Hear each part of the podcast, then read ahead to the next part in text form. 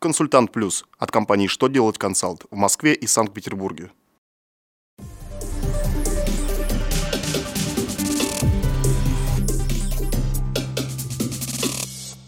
Добрый день! Для вас работает служба информации телеканала «Что делать ТВ» в студии Кристина Альшевская. В этом выпуске вы узнаете. Примут ли налоговые органы 2 НДФЛ, если в них не указаны ИНН физических лиц? О каких изменениях по транспортному налогу напомнил Минфин России? Где можно посмотреть список неплательщиков торгового сбора? Итак, о самом главном по порядку.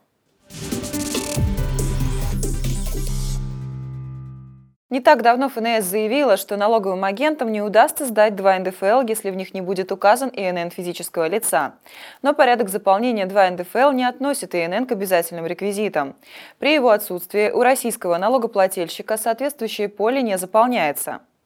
Видимо, поэтому в своем очередном письме налоговая служба уточнила, что сведения о доходах физического лица без ИНН все-таки примут.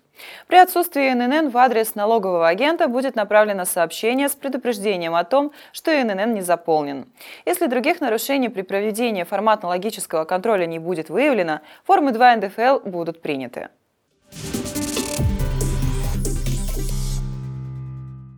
Минфин напомнил об изменениях по транспортному налогу, вступивших в силу с 1 января 2016 года.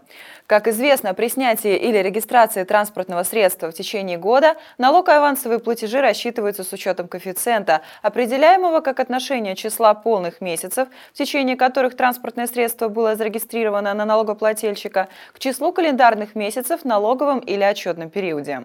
С 1 января 2016 года определено, что для расчета этого коэффициента процента месяц регистрации транспортного средства считается полным, если транспорт зарегистрирован до 15 числа месяца включительно или снят с учета после 15 числа. На сайте Департамента экономической политики и развития Москвы выложен список неплательщиков торгового сбора. В нем находятся столичные объекты стационарной торговли, о которых в ФНС России по Москве нет данных об уплате торгового сбора. Заинтересованные лица могут проверить наличие в нем данных о том или ином объекте. Если предприятие было ошибочно включено, то на оспаривание дается 20 дней. Для этого следует обратиться в Департамент экономической политики и развития Москвы.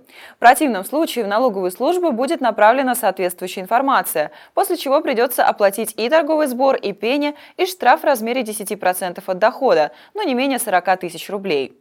И право на уменьшение налогов на сумму торгового сбора, уплаченного за налоговый период, также будет утрачено. На этом у меня вся информация. Благодарю вас за внимание. До новых встреч!